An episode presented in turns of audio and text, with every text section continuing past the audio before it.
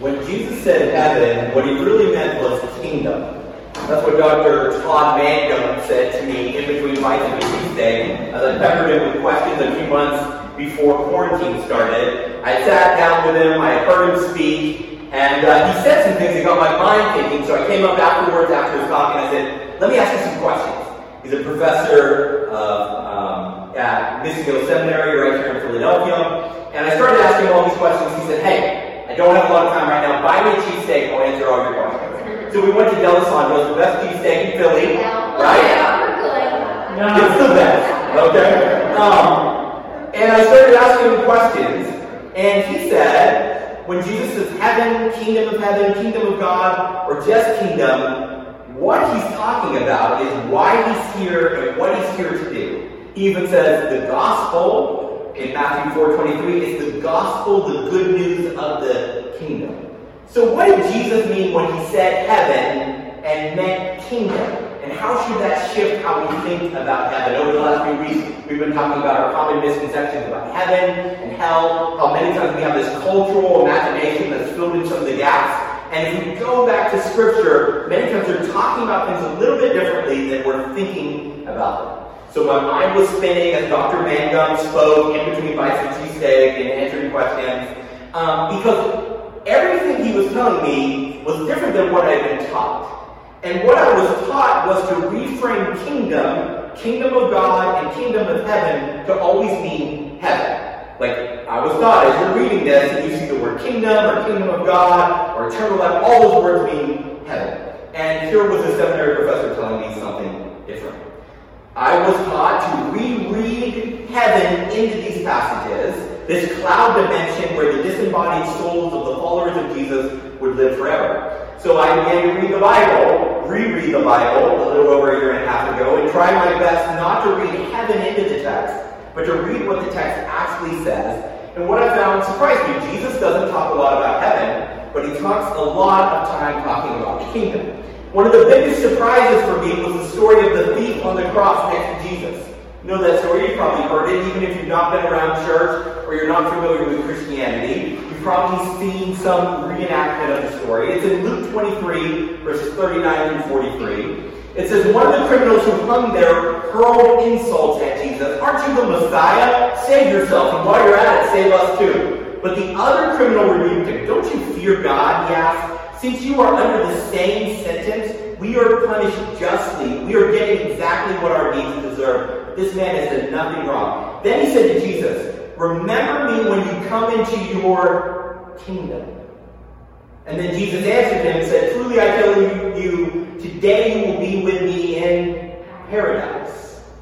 That's just not what I expect would be here in the story. I automatically read different things into this story. This little story rocked my theological framework because he didn't say, Jesus, remember me when you get to heaven. Jesus didn't say, today you will be with me in heaven. But years of being in church have taught me to read that into the text. But if I do that, I'm going to miss the bigger story that the Bible is trying to tell. The entire storyline of the Bible is that there are two kingdoms ruled by one king, but one kingdom rebelled and wanted to rule themselves, and as a result, the kingdom has been wrecked and ravaged, but now the good king is coming back to take over the ruined kingdom and set things right. We've twisted the story of the Bible so that it's about us, when really it's about Jesus, King Jesus. He's the main character, not me. The thief asked Jesus to remember him when you come into your kingdom. And Jesus responds by telling the man that he would be with him in paradise today. Now, if that's all we knew about what happened after we died, that would be enough. It's a good place, it's a paradise, and Jesus is there. Right? That's enough. If that's the only verse we have. We actually have more than that. And paradise actually tells us a lot more about how Jesus envisioned what happens when we die. The word paradise is the word that the Jews used for Eden. This was the Greek word that the first century Hebrews would use to describe Eden. In fact, the Greek word means beautiful garden, and it came to be the way that first century rabbis would talk about the, the Eden garden at the very beginning of the story of the Bible. The kingdom of earth, when God still ruled it before the rebellion and dark, dark ones led us to believe we could rule our planet better, that was Eden. That was the Greek word paradise. And so the thief says kingdom, and Jesus says Eden, and I think they're saying the exact same thing. The entire storyline of the Bible ends in Revelation 21 with a garden city from which King Jesus rules the world. Here's what it says in Revelation 21, verse 3. I heard a loud voice from the throne in the New Jerusalem saying, Look, God's dwelling place is now among the people. He will live with them. They will be his people. God himself will be with them and be their God. He's going to wipe away every tear from their eyes. There will be no more death. There will be no more mourning. There will be no more crying, no more pain, for the old kingdom has passed away. So with this shift in mind, with this different way of thinking, I want us to turn and look at one of the most attributed passages to heaven in the teaching of Jesus in John 14, verses 1 through 7. In John 14, it says, Don't let your heart be troubled. Believe in God, believe also in me. In my Father's house are many rooms. If it were not so, would I have told you that I'm going to prepare a place for you? If I go away and prepare a place for you, I will come again and take you to myself, that where I am you may be also. You know the way to where I'm going. Lord, Thomas asked, we don't know where you're going. How can we know the way to a place that we don't even know where you're going? And Jesus told him, I am the way, the truth, and the life. No one comes to the Father except through me. If you know me, you also know my Father. From now on, you do know him, and you have seen him. Now, depending on what English translation of the Bible that you're using, verse 2 may read as, In my Father's house are many mansions. And even if it doesn't read that way, you've probably heard that, right? Maybe you've heard a song talk about that, you've heard a sermon talk about that. This is an unfortunate holdover from the King James translation when the word mansion meant something different than it does today. In the 1600s, mansions were the rooms in a palace where visitors uh, to the king, part of the royal family who were visiting, or other dignitaries could stay in when they visited the king. They were rooms in the palace. They weren't manors or castles, like their own little mansions like they are today. You drive down the main line today, you see mansions, you're like, that's a mansion. You know, like, they've got some money. Very different word used in the 1600s. So spoiler alert, you're not going to have a giant mainline mansion in the world to come. Sorry if that's a disappointment. If you were holding out, you're like, I live in a small house now, but in that next life, I'm going to have a mainline mansion. No, you're not. I've heard that preached though. I've heard it preached in uh, sometimes even that everyone is going to have a mansion, but, but, depending on how faithful you are, your mansion will be bigger or smaller. That's simply not what the Bible says. That's not what it teaches. That's totally made up. Now that's a great way to manipulate people into volunteering at your church, and it's a great way to get people to give more money to your church. Like, you want that bigger mansion in the next life, right? You've gotta give. But that's not what the Bible teaches. Most scholars think Jesus is likely conjuring up images of a series of family dwellings built around a central courtyard. This is very different than we live today. This is very different than we build houses today. As the family expanded, more houses would be added into this little square um, centered around this one central house that was there first. It would be like having a common driveway and yard and garage with everyone in your family. Archaeologists have actually found buildings that look exactly like this in Palestine. Um, one of the ones they're reconstructing that they're excavating is right in Nazareth, where Jesus lived and grew up. A common term in the Hebrew Bible for this house literally means the father's household or the father's house. It's called the Bet Ab. In the Bet Ab, or physical structure where the family lived, they would live together for generations. And so when your son got older and he took a wife to move away, he would add a room onto the house where the family lived. Sometimes you'd have five generations living together. Um, I think we have a, a design. This is a, a house that they were excavating in Nazareth. It always has a single entrance, entrance into a courtyard, and then you have all these rooms that are interconnected, and they all exit into the courtyard into the entrance. The triclinium is actually a large meal room where there would be a big table, and the whole family would come together to have shared meals. If you were to enter one of these houses, you had to enter through the gate, which I think naturally ties into what Jesus was talking about in John 10 when he says, I am the gate. If you're going to get into this family of God, you've got to come through me. I'm the gate. I'm the only way in. There would be a large outer court and an inner court, and it would be shared by many families. Some that they've excavated had up to five families living in the same area in low roofed, um, because it's a rocky territory, sometimes they would have caves that they navigated or integrated into the house. What Jesus seems to be suggesting is that he's inviting his disciples, students of the way that he lived and loved, to be family with God. He's like, come live in the family house with me. Over and over again in John 14, he uses family language like father, son, home, orphan. But this unique phrase, the Father's house, is curious. Jesus called it my Father's house. In the first century, this could be a reference to this family dwelling or it could be a reference to the family itself, just like in Game of Thrones. What's House Stark? It's Winterfell, but it's also Jon and Arya and Ned and Bran and Sansa. The house was the place, the house could also be the people. Hmm. Now, this is also curious because Jesus uses the exact same phrase, my Father's house, once before in the Gospels. So it's pop quiz time. Hmm. When did he use the phrase, my Father's house, once before in the Gospels? I already told you. I get it. That's. I beg to differ, Sam, but I'm just not good. What do you think? No idea. Okay, I'll tell you. Luke 2, verse 49.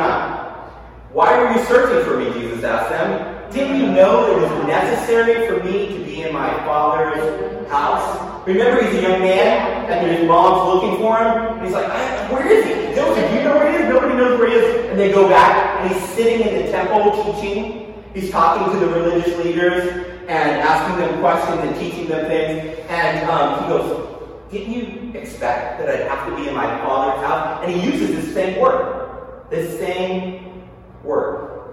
So, ready to get trippy with me? It's always weird when a pastor asks me to go on a trip with him, right? Not that kind of trip, guys. Mind trip.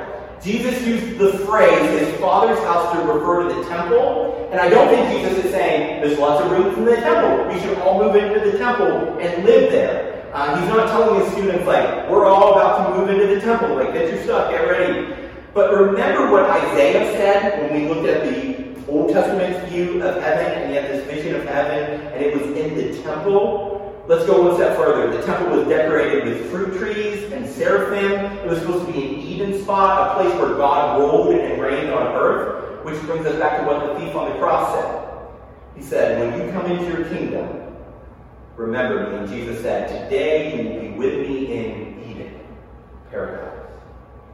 There's plenty of space in Eden for you to live in God's country where He rules as king. He's saying, I'm going to create a special place for you so that you instantly feel like home when you get to God's country. I imagine in God's country, everything we ever lost will be found. It will instantly feel like home. It will feel like everywhere else we've ever been, we haven't ever really belonged like we belong there. Or in the words of J.R.R. Tolkien, when the king returns, everything sad will come true. Or in the words of C.S. Lewis, being in the presence of God will be so good it'll work backwards and turn even the agony of our past into glory. Now, I love Thomas. Every time Thomas comes up in the Bible, I'm like, I love this guy. It's like they put Alex in the pages of the Bible. I just feel like Thomas and I could be uh, kin because we think the same way. He's the doubter, the questioner. Everything he asks is gold. He asks that question that nobody else wants to ask. And then everybody's kind of annoyed that he asked, but also glad that he did. I'm so grateful one of Jesus' closest friends was a doubter, an agnostic, a skeptic, because that gives me hope that I can be Jesus' friend too. And Thomas asked an obvious question. He goes, You say you're going somewhere. Where are you going? If we don't know where you're going, how can we know how to get there? And notice what Jesus doesn't say. He doesn't say, I'm going to heaven, and I'm the only way to heaven. That's what we usually read into the text. He says, I'm going to my Father. That's where it's going. If this series does nothing else for you, if every other message was a waste, please, please, let's do this one thing. Let's change our definition of heaven from being about a place to being about a person. Jesus didn't say, I'm going to heaven, I'm going to my Father. Heaven is where Jesus is, Heaven is where Jesus is king. Heaven is where he's at and we're with him. Being with him is heaven. Heaven isn't good and Jesus happens to be there. Heaven is heaven because Jesus is there. It's where Jesus is. So what does the Bible tell us about what to expect in this world to come? This Eden, this family house, this being with Jesus. I've heard sermons where pastors have stood up and they're like, Mm, heaven, the life to come, it's going to be a never-ending church service. I, don't know about you. I'd sit out there and I'd be like, that sounds an awful lot like hell. Like, you have a never-ending church service school. They're like way overestimating how good they think their church services are. Because they do two hours sitting there on a Sunday, and I'm like, I'm bored for about an hour and 50 minutes. If this goes on for eternity, do I want to be there? Do I want to be about that? Thankfully, the life to come, the world to come, being with Jesus doesn't look like a never-ending church service.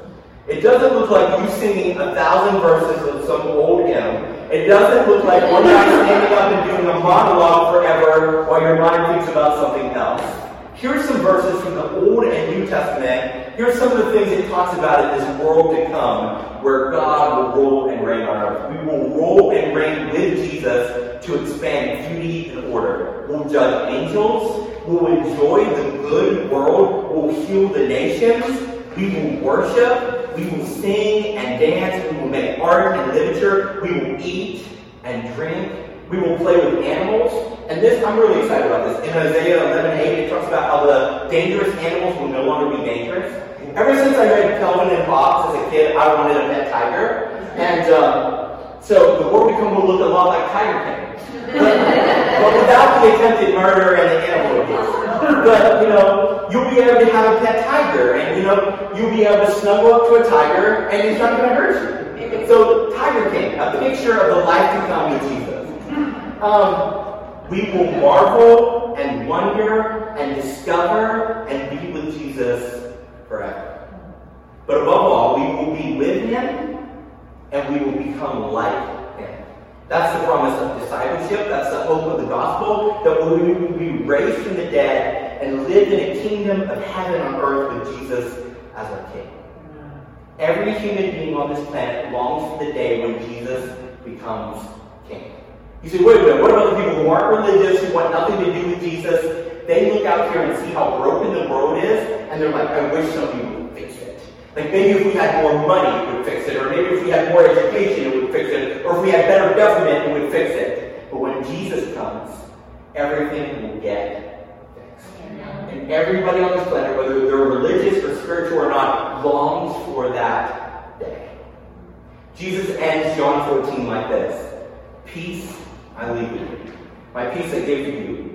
I do not give to you as the world gives, but wanting something back or giving and never actually following through. Don't let your hearts be troubled. Don't be afraid. You heard me say I'm going away. Now hear and believe this. I am coming back to you. Whatever you're facing right now, whatever you're afraid of, whatever feels overwhelming, all encompassing, all controlling, just suffocate. don't be afraid. The King. Let's pray. Lord Jesus, thank you that you went away, but you didn't go away to leave us. You went away to get ready for the invasion that's going to take back this planet and make things right. Cancer is going to go away. Death is going to go away. Evil, destruction, poverty, and racism are going to go away. But you are coming. And your coming is going to set everything right. God, we are ready for you. We're going to be a colony of heaven, living and loving like you right now. And we're excited about the day you're going to come and set everything else right. God, may we live without fear. May we live with your peace.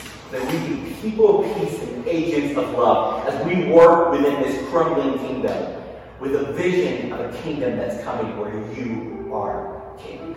Amen. Amen.